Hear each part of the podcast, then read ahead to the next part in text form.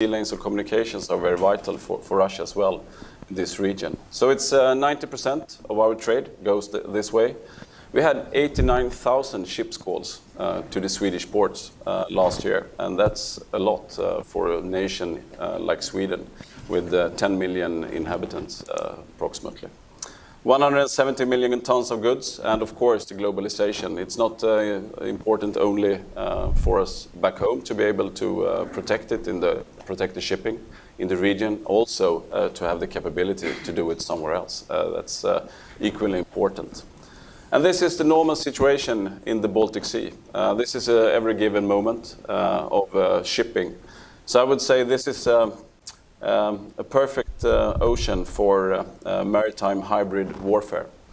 I would say that it is very, very vital for me to have the presence out there and be able to operate all the time, every day of the year in this region and really focusing on, on um, getting the knowledge, uh, what, what is out there, where are they moving, uh, which direction, because uh, who is the enemy, who is, who is the friend, and make sure that we will find the trigger if there is anyone uh, who, who, wants something bad in this uh, uh, event.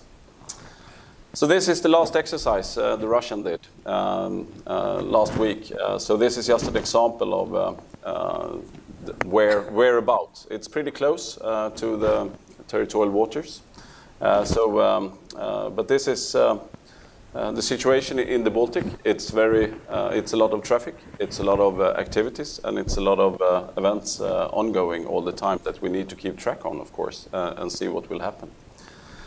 Um, just to give you an, uh, something, uh, well, sometimes people will show you these circles and, and the distances of missiles and everything.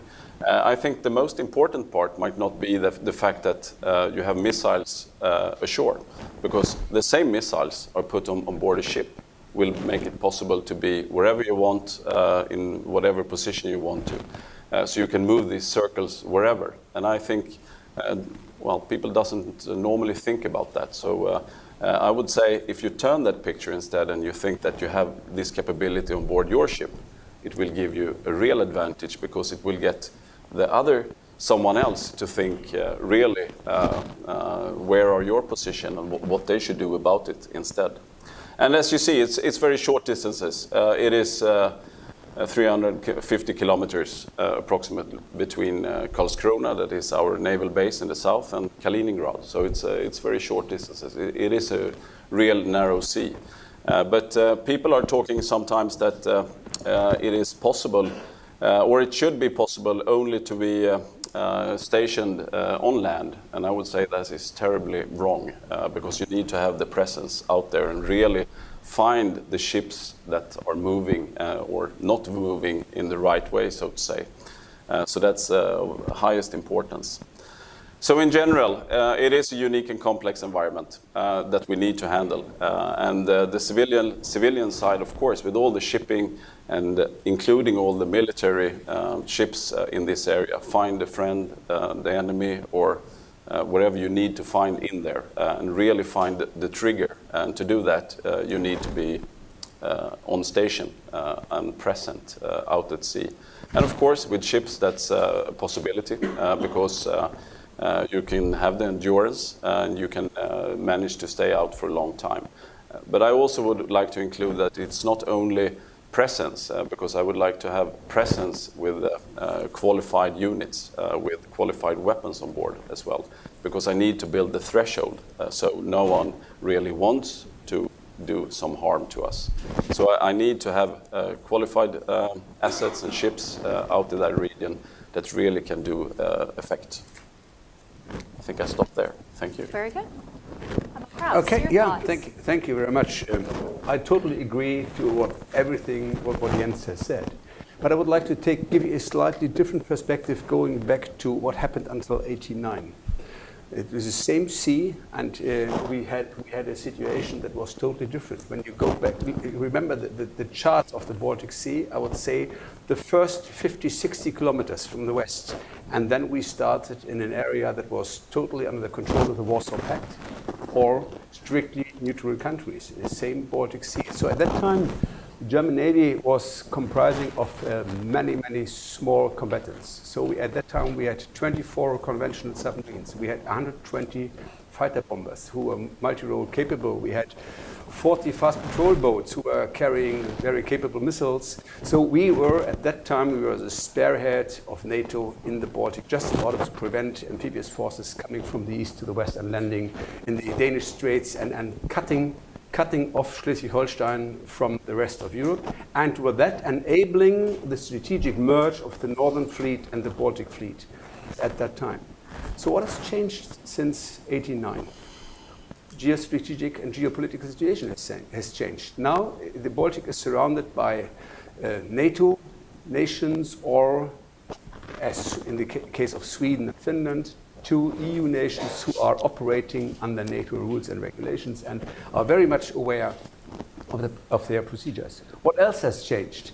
Uh, we all have had shrinking forces. We, we cashed into a peace dividend, and so all of what I mentioned, the 40 FPBs are gone. We have no more FPBs in the German Navy. We have no more fighter bomber aircraft in the German Navy. We have reduced our submarines from 24 to 6 now. By the way, they, they operate and they sail. It's not as bad as you, have, as, as you might have read in the, in the newspapers. So we have reduced MCM, and that is true for all the other navies in the region as well. So what we have been doing with regard to cooperation, collaboration is uh, three years, four years ago, 2015, we, we, we invented the so-called Baltic Commanders Conference because we saw a situation where all of us were facing the same challenges. So we said, okay, come, let's come together, let's talk together, then let's find ways how to better collaborate, how to make more out of the little we all have, and, and uh, by collaboration. So that is an annual conference that is being that has been uh, conducted twice in Germany. It was in, in, in, in Copenhagen last year. This year it was in Lithuania. Next year it will be in Sweden. So, and we have working groups underneath the, the chief of, of the fleets or navy heads who are running it in order to work on common doctrinal development, on, on information sharing, on domain awareness, on uh, procedures, and, and, and all that in order to get a better understanding uh, of the Baltic. Uh, we also have invited Norway because Norway, not being a classical Baltic nation, is, let's say, the nation that combines those, those two uh, areas of the Northern Fleet and the, and the, Baltic Fleet. One cannot live without the other. And it is, it's, it's, still, if we look strategically on the Baltic, it is still important that we have uh, to keep that together. So, um, with regard to the German Navy, we are still focusing on the Baltic, but we are not limited to the Baltic. So we are procuring also big ships. And now I come to the next step. But what has changed since, since 2014? That is that we need the US, that we need the US for the, this transatlantic link in order to uh, do what you have been doing for us uh, for, for many, many decades. And, you know, I'm, I was brought up on the inner German border, so I know it ex exactly, for example, how the Baltic states uh, people are feeling living so, so very close to the perceived threat. So it's important that we have you. Uh, therefore, we have to take care of the, of the uh, submarine threat in, in the, in the, on the northern flank in the, in the, in the North Atlantic Ocean. Uh, and um, I'm really happy that the maritime operational part gets more visibility with the, with the uh, headquarters being based on, on uh, American soil in order to really strengthen the ties that we used to have between the US and, and Europe. Uh, and um, when I look back to what has happened in the last 25 or so years, I think the glue that kept NATO together for, for, for, for that time until 89 has weakened a lot. And the, the kind of effectiveness of, of different nations is no, no longer the same. Uh, so we have to re-strengthen that. We have to bring we have to bring all together. Nobody can do it alone. Everybody needs everybody in order to, to really collaborate. And with that, I will leave it to you. It's great. Well, I, I, yeah, I think the, the first thing and probably most obvious thing that arises to me from the comments and also from the, the slide in particular that showed the congested nature of the Baltic Sea is the number of different um, organizing frameworks, information-wise, operationally, naming just a few of them, of course, at the national level, law enforcement and military, at the um, regional level, there's a variety of arrangements and agreements underway. You have the EU, you have NATO, you have partners to NATO. So, uh, particularly for a partner nation like Sweden, you know, in, you have to navigate, if you will, forgive the pun, through all these various uh, segments, segmentation of the maritime domain awareness arena. What do you think is most important um, in order to unify action and knowledge in what could we do collectively um, to, to get further through all that fragmentation given the congested nature of the environment? Well, of course, uh, um, the ground uh, ground base is uh, trust, uh, mm-hmm. of course, uh, and I think we have. Uh, well, I know we have come very very long up in um, in that scale, definitely. We have in Sweden a very close cooperation with Finland. that's one of the most important corporations that we have. Um, uh, together with Finland. So we exchange data with Finland. Uh, we have a close cooperation regarding situational uh, awareness with them. Uh, but also with the rest of the Baltic states um, through a, system called SUCBAS, uh, there we, where we change information with each other. And that's something that we can, uh, Uh, I would say, evolve and uh, continue uh, to improve also within the, between the nations. Mm-hmm. absolutely. You have a sense, Admiral, as a NATO nation Navy chief, how the alliance is thinking about itself internally in these matters, but also how to reach out beyond the alliance, so to include with partners um, and commercial entities and, and, law enforcement. Yeah, thank you. I, I think you, are totally right. There's a, a, kind of fragmentation that we're having, especially in, in agencies that deal with maritime security. When I look into my own country, we have different kind of federal police, we have a state police, also all, all on water. We have customs, we have fishery protection, we have all those different agencies working together. And we do. We have, we have a center in the estuary of the River Elbe, which is our maritime security center, where we nationally are sitting all together making decisions, everybody in his own responsibility, but it is being brought together. And I think that is, that is the way how we should come together, that is working in a network of networks. Uh, so we will never, we will never manage to have one Baltic, for example, one Baltic maritime domain awareness system. But we have different systems because it is, again, nations have different aspects that they want to concentrate on. And therefore, we have, we have to be able and willing to create a network of networks where information can go in and out, not necessarily all of them, but some. Uh, and and uh, so what, and uh, everybody has to have the understanding, and again, here we are, the, uh, we are with the trust, what information is necessary to my counterpart to receive in due time in order to give him the right reaction time that he needs to, to, to, uh, to fulfill what he has to do his, in, in, with regard to responsibilities. And if you again recall that is from east to west in the, in the Baltic Sea, 380 nautical miles and there's a number of sovereign nations around, and they and they, they we are we are cooperating, we are collaborating, we are in, we are exchanging information. You can always be better, no doubt about that, but we are working on this. Um, so eh, NATO EU, one thing, I think we fought a relatively long battle and finally succeeded. Single set of forces, single set of procedures. So th there's no competition between EU and NATO it is, it is really a, a, a complementary, complementary uh, approach. So the EU navies use uh, NATO standard, standards and procedures. We are using uh, NATO tactics. So in order to really be very clear that we are effective enough on, on, on what we are doing. And in order to be even better, if I may say a, a, last sentence, maybe we are now building up what we call a Baltic Maritime Component Command in Rostock that uh, is a two-star-led maritime component command, which we, on the long term, will give to NATO as a maritime force structure headquarters, like we have UK MARFOR, Spanish MARFOR, Italian MARFOR. It will be then also one, one headquarters uh, for, the, for the Baltic, or in the Baltic, for the Baltic, but not, not necessarily for the Baltic. So it can be used wherever needed and wanted.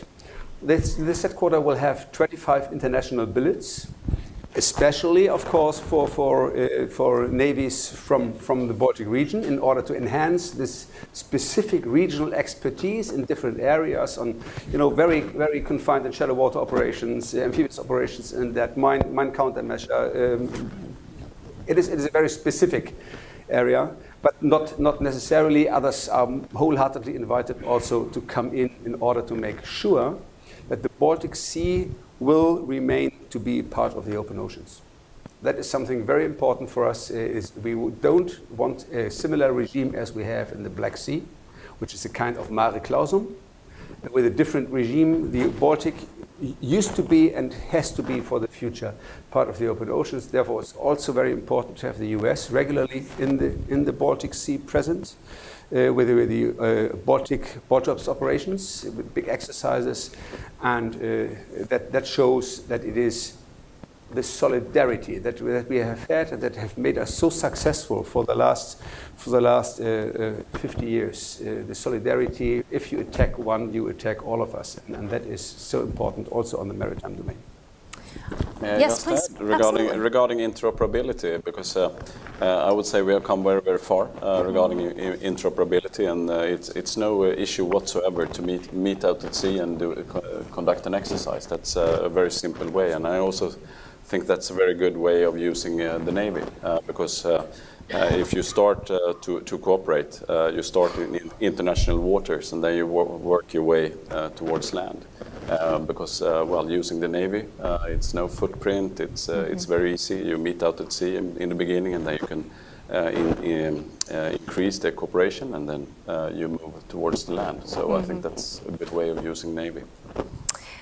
Um, can we talk just to, for a minute, maybe get your comments on a particular aspect of the challenge set being the, well, it's a combination, of the non-emitting challenge set. So the picture you showed before, yeah. it might be fair to say, shows those uh, uh, vessels that are emitting. Yeah. Um, of course, we understand yeah. there are vessels for criminal reasons, but also we believe for military reasons who will choose not to indicate that they're there. And maybe related to that, so if you can talk about how we think about that challenge set, and related to that, the undersea challenge set, the, the sort of the higher end likely non-emitting and very quiet problem of, uh, that can be used for conventional, unconventional, or nuclear purposes.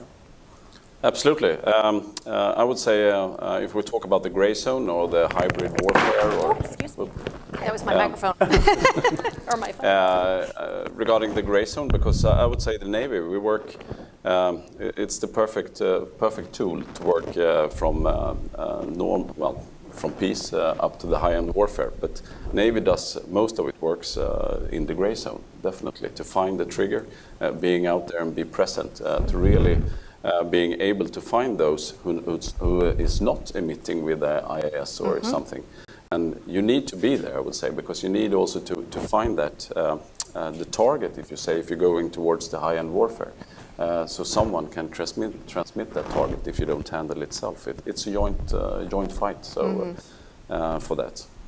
At the high end, then, if you will, to the yeah. extent that you think of that as high end, I mean, this is an area where you have collectively, we have even less capacity, even less capability. Yeah. Where do we where do we begin to kind of rebuild that capability? I would say from the Swedish perspective, it's uh, uh, uh, one way that uh, I'm looking at definitely is going uh, because we have the we are very good, I would say, within the stealth and the mm. signature um, um, yes. part uh, with the ships. ships and submarines, the corvettes and the submarines, and that's something I really want to continue with.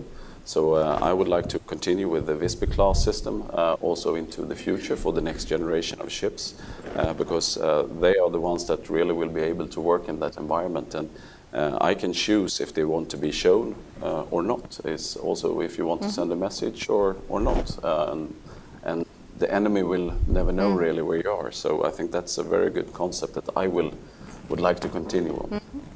And Admiral Krause, maybe specifically, welcome your thoughts on that in general, but on the ASW capability of NATO, and where do you see a challenge and opportunity to build out that capability that used to be um, so very strong for the alliance? Mm -hmm. um, I think as a, as a matter of fact, for the last for the last 25, 28 years, we have been occupied in what we call low-end maritime military operations.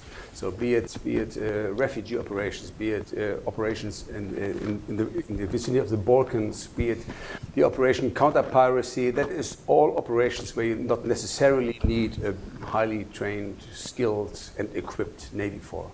So I'm, I'm happy that even in, the, in the, um, in the times where we had cashed into this peace dividend and where the, and the Navy is really, my Navy is really shrunk from, from more than 200 units to 51 units now, uh, that we always kept the level for the training on the high-end warfighting and, and, the equipment.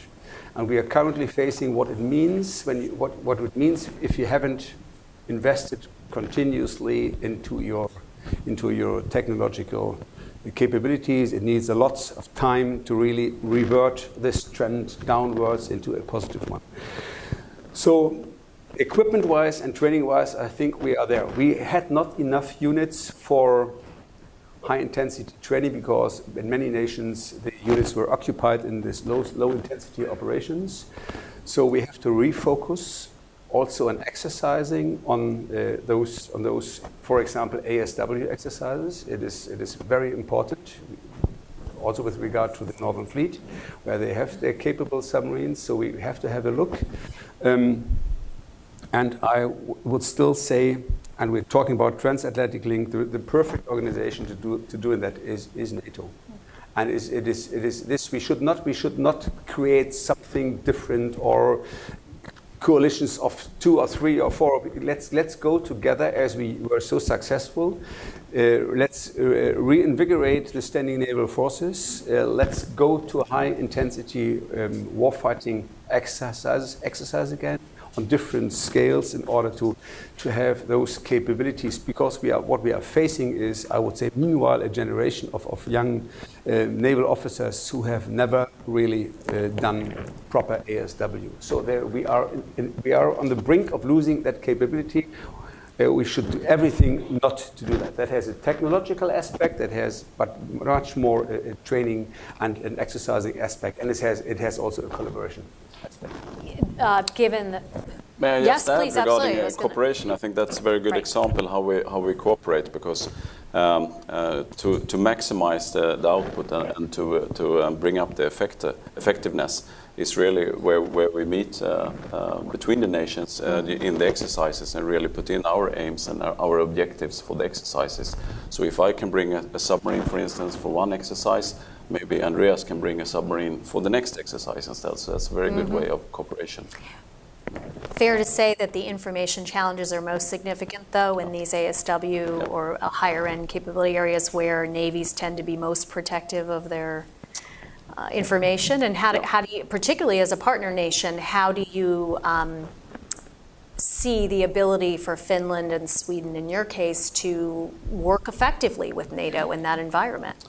Um, well, I would say uh, during the exercises we are we are doing uh, mm -hmm. right now, I think we we um, exercise that uh, well mm. not maybe Absolutely. weekly but mm -hmm. monthly uh, regarding because we have always assets in the same mm-hmm. exercises -hmm. today almost. So it's uh, today that's normal business, so to mm-hmm. say. Yeah.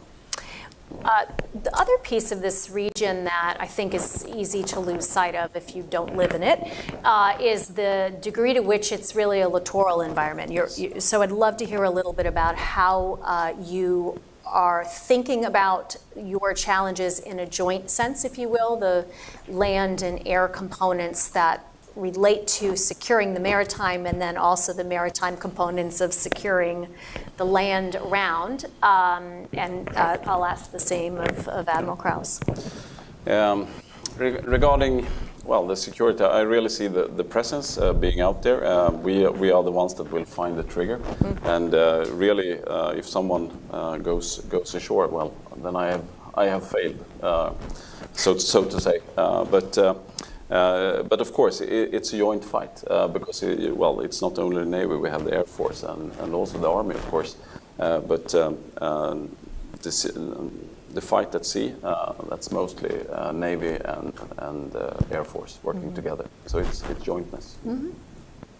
Thoughts from you? I think, I think with regard to the number of forces that we have available and, and with, with a view on the geography, there is no doubt it is, it is a joint and combined uh, scenario where we have to cooperate together, Army, Air Force from different navies and nations together uh, to, to really be successful in the region. It is a very, it's a very demanding scenario. Maritime was very complicated, very short distances, and uh, if you recall those uh, 370 kilometers from Kaliningrad to, to, to, the Swedish coastline, that also shows you um, that we are, if you would wish so, living under a constant threat. Because uh, if somebody wants to attack, he can do that, and it is, it is uh, within minutes that, that we, we, we, we receive the first hit. So it is very important to, in addition to the capability to collaborate, is information sharing. And again, we are here, information sharing, uh, in order to be able to assess whether to the capabilities also the will comes. Because a threat is a product of capability and will as long as one of those two factors is 0 mm -hmm. the, the, the, result is zero. So we must be very careful to really observe whether, whether the factor that we perceive currently very close to zero, whether that changes. And then, and then, and then we have to look. I'll give you a personal example. When I was, when I was uh, doing my job in, in the kicked off the operation in UNIFIL, in the, on the eastern coast of the Mediterranean, there was a fact when uh, weeks before a corvette from another nation was hit by a, a missile that was fired from, from the Lebanon. That missile had a range to the whole area of maritime operations uh, from, from the Lebanese coast to Cyprus. So how to operate there? How to operate there for half a year under a perceived constant missile threat? If, if you take it as a given that you are permanently under threat, you are outworn within, within a couple of weeks. So you, so you have to think about that, and that was when we thought about this, this formula, what, what threat means. And we said, okay, we cannot go on the battle stations each and every second in, in, in that, that situation. But you have to have a look when, when that situation changes, and then you have to be re ready to react. If you do that too early, you are outworn in the moment that you are needed to react. I'm going to ask one more question for both of you and then open it up to the audience uh, for some questions. Uh, let's talk, you started actually down this path a little bit. Let's talk specifically about the evolution on uh, Russian cruise missile capability that we are um, seeing demonstrated and or used. Um, and how, how you see the implications of that for the maritime security in the region that we're discussing today, roughly Norwegian Sea and um, Baltic Sea. So maybe I'll start with you. Uh, well, uh, I would say uh, what I what I would like to add uh, to my um, uh, corvettes mm -hmm. for the Visby class corvettes is uh, air defense missiles, mm -hmm. and I would like to um, include in those both Uh, the current one and the next uh, generation, of course. Uh, for that, we have an excellent protection of the own ship today, but it's harder to protect the rest of the shipping. Mm -hmm. So that's something that I would like to have. Any changes in how you th think we should be thinking about the operational concepts the operation, in the region? Well, uh, I would say we are uh, we all are, are uh, already there. Mm -hmm. I would mm-hmm. say okay. Uh, because we are uh, working in that environment daily. So it's. Uh, as I said, presence out there, being able to to build a threshold mm -hmm. in that region together. NATO, NATO is currently working on specific um, plans for, for specific regions. Um, I, I, will not go in details.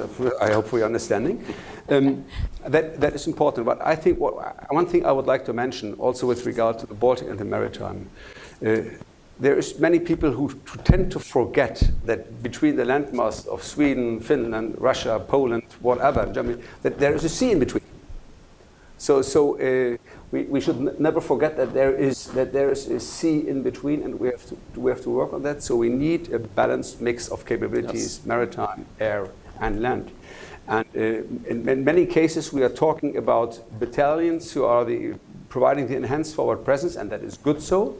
Um, but we have, we have to, to build the forces up. We can do that via land. We can also do it via, via the sea and the Baltic. Use the Baltic as a kind of runway to really bring, bring uh, supply and support also to those, to those countries. Great. All right, we're going to open it up. Um, we have microphones that come around. When I call on you, please give uh, your name and affiliation if you have one. I do ask that you stand. Um, and please, one question that ends in a question mark. So we're going to start right here. Hi, my name is Angelita. My question is um, I know Russia and China have been building up their military for the past decades. And um, China has been has bullied the South China Seas and is trying to dominate the Indo-Pacific China Seas.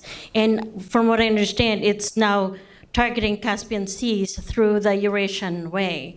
So, what is the capability, uh, together with the U.S. and NATO, in terms of preparing and countering this, um, the Russian and China, Chinese threats for global power?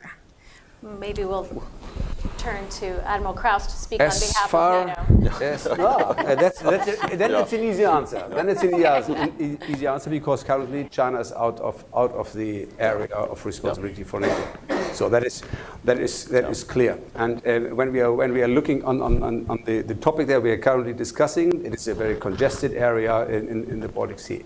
However, um, I think when we when we look uh, to what is happening in the South South China Sea. That has to do with the obedience of the rule of the law of the seas. Uh, I think we should all make very clear what is the rule-based behavior that we all expect to happen. And much of that has to be done, I would say, on diplomatic and political levels. Um, in, order, in order to avoid misunderstanding.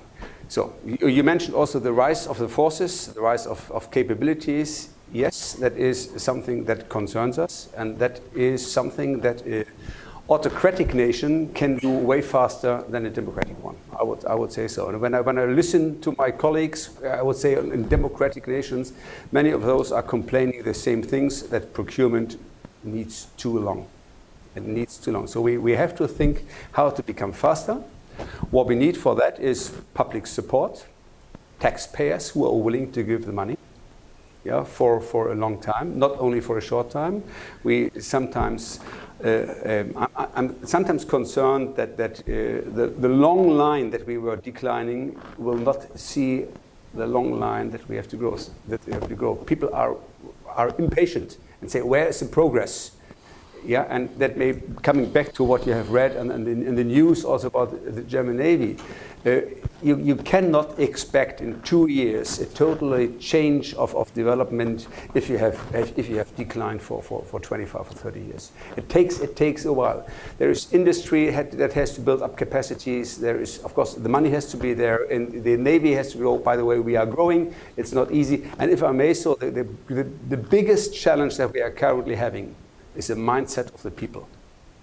Yeah, it's a mindset of the people to be more willing to take risk. Yeah, we have, we have created rather risk-averse and failure-unfriendly decision-making processes, so people shy away from, from, in many cases, to take those responsibilities. So we have long processes, and people are happy. I don't look on any. People are happy when they stay, can, can stay in the process. I would, I would wish to have a bit more result-oriented uh, thinking and not only, not only in processes. Big ships need long processes, very complex, but not every procurement project is as complex as building a big ship. Anything you want well, to add? Not, not much okay. to add. Yeah. Okay, very good. All right, we have one right here, second row. Thank you. I'm Randy Papadopoulos. I'm the historian for the Secretariat of the Navy. From both of your Navy's perspectives, Rear Admiral Nykvist and uh, Vice, Vice Admiral Krause, what would you want or what would you need from an Alliance Maritime Strategy document that is potentially going to be written fairly soon? What would be the what would you really want to emphasize in such a publication? Thank you. This is a golden opportunity, I, I sense, uh, in the in the last throes of drafting. So uh, maybe I can start with you. If there are any items you you recommend. Uh, to, to operate in the Baltic or uh, coming coming up north, absolutely. Um, um, I would say um, uh, show presence uh, to cooperate and exercises in the region. That's a very positive um, part, definitely. and um, well, then, then, it's more on my wish list that uh, I will have, uh, uh, because my highest priority right now is the next generation of surface ships. that is the Visby, the conti continuation on that one. That's my uh, on the wish list uh, for that, uh, that I will try to convince my politicians. I was going to say, are there any items you would want the U.S. to have in its, merit, it, ah, in okay. its maritime strategy development? To, towards the, um, the northern yes. part? Um, well, well, I think well, I hand it over to Krause first. okay. yeah, I might Thank you. Thank you, Jens. No, no I, I, I, think, I think that we, it is, it is due time to have an alliance maritime strategy. Mm. We, we used to, to be prepared for the Wales summit and thought that would be the revival of the maritime after, after decades in Afghanistan, in Iraq, or whatever, so where NATO was very much focusing on, on land operations. Uh, then we thought, prior to Wales, this will be now the kickoff for the maritime, and then we had what we had in 2014 with, with, the, with the annexation of Crimea and the invasion of parts of Ukraine, and again we were land-centric. So, so uh, I think, I think now it's, it's high time to really get that changed. It is, it is uh, to make clear that, that uh, in NATO alliance maritime strategy, there is wet dimension in there, and it is the ocean that, that connects uh, the United States and Europe. I think it must be very clear that we need the US in and for Europe yeah. uh, in, order, in order to really build on this cohesiveness, on this solidarity, which made us so successful for, for the decades after, after uh, 49 and, and, and, the, following, the following decades. Um, that has to be revitalized. Um, with regard to the maritime, the maritime should refocus on high end uh, absolutely on high end. Uh, we, we, we, I'm, I'm, pretty much sure that we have to also, in parallel, to concentrate on what real world-wise going on, and, and, that I call it the, for for European, I call it the Southern Crisis Arch. That is on, on, along the North African coastline. You are aware of the migrant crisis that we are having. You are aware of the piracy issues in uh, west of uh, the Gulf of Guinea and in east in, in the Horn of Africa, which is we fought, we fought the symptoms, but it is not gone yet. Uh, so that is something where we have to where we have to concentrate. We have to do the stabilization operations because for us Europeans, this is a strategic challenge. And at the same time, at the same time, concentrate on the on the collective defense, on the high end, uh, on the ASW, and we have to do that together. Yeah. And I would like to add. Uh, uh, the littoral environment, uh, capabilities for the littoral areas, uh, definitely uh, for that. And uh, I think that's it's an area where we have quite quite good knowledge as well. So, thank you. Okay, right, right behind, yes. How you doing, Vice Admiral? Dave Smith from Dallas, Texas. Um, I read recently that the U.S. deployed four armored divisions, four armored brigades to Poland you deployed one to eastern, I mean, the, the Baltic states. Um, you go back the last 25 years, Germany's cut its defense spenders to 1%, 75% elimination of force structure. I mean, you don't seem to care about what happens in the Baltic. You know, I live in Texas, and right now, today, you know, this past year, 25,000 Mexican citizens were killed in the Civil War. Right? We have problems in Honduras, Salvador, Venezuela. So we have a lot of problems around the world some of them in our backyard that affect me far more than it affects what happens in the Baltics. So, you know, why don't you take care of your own problems? So maybe the question. That was a question, or was it a comment? No, it's a question. Where, if I can you turn know. it to a question, I think the question is, first of all, what is Germany? How seriously is Germany taking the challenge set around it, and how should you know? What's the case for Americans to invest themselves, if you will, in the security of, of Eastern Europe? Okay, I'll try. I'm not a politician, I, and I think I think uh, that the heads of state have agreed uh, on, on, on, the recent summits to invest more, and there is two percent. Um, it is it is a, a, difficult situation for a nation that where the GDP is currently rising, and you do not see in the money that we are spending that there's a rise in the percentage to the GDP because the GDP, GDP is rising as well. So we are spending, we are spending lots more money. I, I think that uh, the, the chancellor stands with her word, but this is the political decision that we are making. So um, why, why you should care about Eastern Europe? I can't answer. I can't answer that. I, I, can, I can only say what has been very successful in the last 50 years. And I, I'll tell you, I was brought up in the inner German border.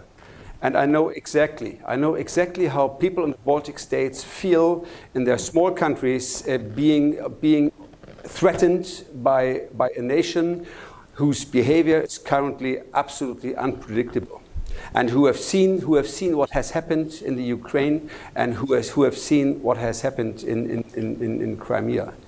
And um, you, in the past, have been the nation that was a reliable partner and that had said, okay, well, we come and stand for you. We stand in for you. And we had hundreds of thousands of US soldiers who uh, were stationed on German soil who, who said, okay, and that was, in that size, it was not battalions, it was corps that have been there, corps size units, who made sure that we are fighting together for the same values. And I think that's, it's all about that. It's fighting the, for, the, for the values.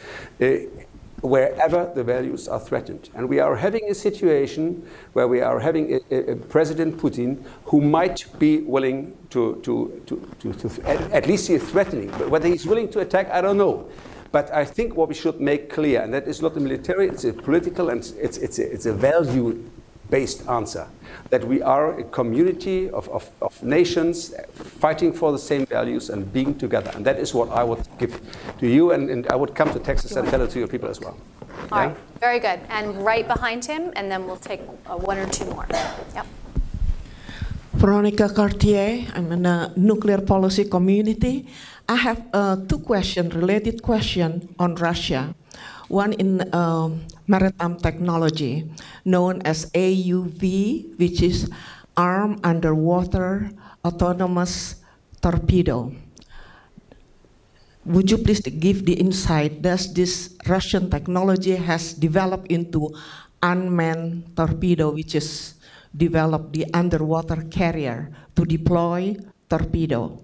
And my second question, there was statement of uh, Putin saying that uh, he has taken off um, the remove obstacles against uh, European Union or would you please give confirmation of NATO of Putin's statement that uh, EU has been removed that was publicized by Putin? Thank I you. don't think this is the right venue for either of those questions. I'm sorry. I don't want to. You're welcome to answer, but they're well outside the realm of these two. Uh, I think I think you should you should ask President Putin whether whether he, he can he can he can, he can um, um, say yes or no to that. I can't. Yeah. That would, would be good. But how about the unmanned uh, undercarrier? Are you just asking if yeah. the, how we how the how they assess the threat Yes, I think they, they have developed. Um, but, but what is the question? Whether the question, um, the AUV, which is the, um, you know, the, uh, uh, the torpedo, has it been developed with uh, underwater okay. carrier, which kind of do, is, yeah, you know, do, technology do either, question. Thank you. Do either of okay. you want to comment on the degree to which you see veracity in the claim from the Russians that they've developed yes. this capability? Uh, I can comment, but not on that. But uh, I would like to comment on uh, the underwater domain and uh, development regarding uh, torpedoes. And, and I have no idea about of just that specific Russian torpedo. but the importance of the maritime domain with the whole spectrum really, uh, because you often forget uh, maybe below, uh, beneath the surface, uh, uh, that perspective. And it's a lot of developments ongoing, ongoing and, and the Baltic is a very good ocean to, um, to operate uh, unmanned vehicles, etc. I would mm -hmm. say, for that. It's very hard to find something uh, below the surface uh, in the Baltic. So it's a very good, um, good opportunity as well. Not okay. only a challenge, it might be an opportunity as well and for yourself. As, as submariners, we can absolutely, yes. yeah. So it's good. we always felt so safe in the Baltic. You're in a friendly environment here. All right, I have one towards the back. I can see your arm, but not your face. I'm sorry. There you go. Hi, Morten Tastum, Center for Transatlantic Relations. My question is in regards to the Nord Stream 2 pipeline that is proposed. Uh, what will the potential completion of this project mean for the energy security of Europe and in extension of that, what will it mean for the security of the Baltic navies and their ability to operate? Thank you. Well, I can start. It's already built, so it's already in place, I would say. So, uh, uh, and we, we operate with it daily. Uh, that has uh, no really impact uh, um, uh, on that part. It has been a big debate in Sweden regarding when it when it was built, but that um, that is a political um, question. So it's yeah, not, nothing really with Navy-wise. I think, you know, we, we, we Nord Stream 2 isn't built yet, but no, it, it, will be laid very close to Nord Stream 1. And what North, that is built, and, and so we are living with that for quite a while. And we were looking very carefully on our exercise areas, whether that has an impact or not. And so we have been, we have been in dialogue uh, in, in, in, the process before building uh, the, the, those, those underwater um, system. Yeah. Great. Okay, we can take one more question in the audience. I've got one all the way back here. Thank you. I'm Steve Winters, uh, independent consultant. Uh, uh, I was just wondering um, uh, where uh, sort of research on uh, new advanced technologies in relation to naval warfare are taking place. I mean, in the U.S., we've a long tradition of this. Naval Research Lab in D.C. is so famous uh, and whether you're anticipating really revolutionary changes uh, coming in the technology. I'll just give an example. Robert Work, of course, totally prominent here at the Defense Department and such, uh, said in a talk not so long ago uh, that you might have a breakthrough where you would have underwater quantum sensors, which would totally light up the oceans and nobody be able to hide at all. Now that would that would totally flip flop everything. So, are, are you looking forward to uh, incredible developments, and how are you preparing? And may, I would just say maybe broadening that out just a little bit. Um, to in, you mentioned this before, sort of the speed and innovation challenges happening right now in the West, to include in the U.S. Maybe how you think about naval innovation more generally. Well, I think uh, well the development will be ongoing. Absolutely. Uh, how we how I'm thinking about uh, the development is that I would like to have the evolutionary uh, development uh, when I when thinking about building ships and submarines uh, to take care of the knowledge to include it as we do right now within well the, the current submarine program where we use a lot of the new equipment will be installed in the midlife upgrade that is ongoing in the older class and that same equipment will be uh, installed, not the same, but uh, the, yeah, the same equipment will be installed in the A26 in my case. Uh, and that's a lot of benefits uh, to risk mitigate and to educate and, everything. And I would like to do the same thing as well with the Visby class uh, system. I would like to answer a little bit more broader. Keeps me awake is, is the different innovation cycles that we are having on, on, on for example, platform. When, when, we, when you build a ship, this ship will be most likely there for the next 30 or 40 years. So that is a kind of innovation of the, high, of the, of the heavy steel engines, propulsion system, and, and so that is maybe a cycle of 15, 20, 25 years. At the same time, you are having IT that is currently innovation cycle of, of a year um, or one a year and a half. So, give you an example, the, the, the, the newest frigate we're going to commission this year we started to think about and developing it two years before the first iPhone came on the market. Just to give an idea. That is so what we normally have for the procurement from the first thoughts for the commissioning of a ship, it's about 10 years. So this, this is something that we have to be very careful, that, uh, that is a challenge to engineers uh, to create systems who are, let's say, flexible enough to take different modules in and out and still are a modern platform. That's one thing. The other thing is of course, research is a, is a question of size. A big, a big nation can afford more research and experimentation than a smaller nation. Uh, when, when my nation builds a big ship, the first ship is a kind of experimentation platform. Because we cannot afford to have, like you had the two different types of LCSs that were, that were go, going, undergoing trials for a long time. The next thing on, on innovation that really is, is uh, I see critical is that nations with different values have a different way of how to deal with unmanned systems. So I think we as, as, as uh, nations where, where people are still in there should never forget to have the man in the loop.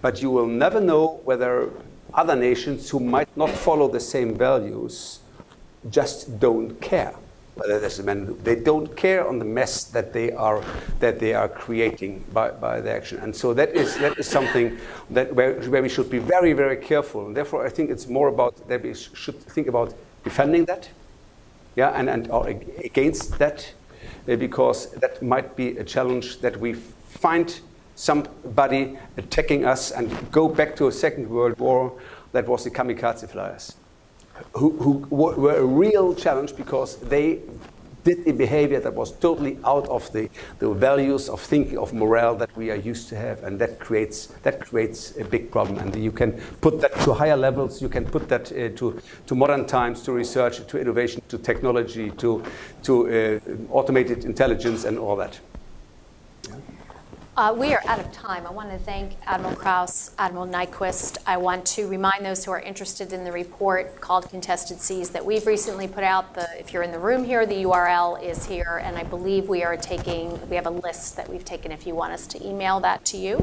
Um, I do want to thank my co-author who's uh, not here today on the report, Andrew Metrick.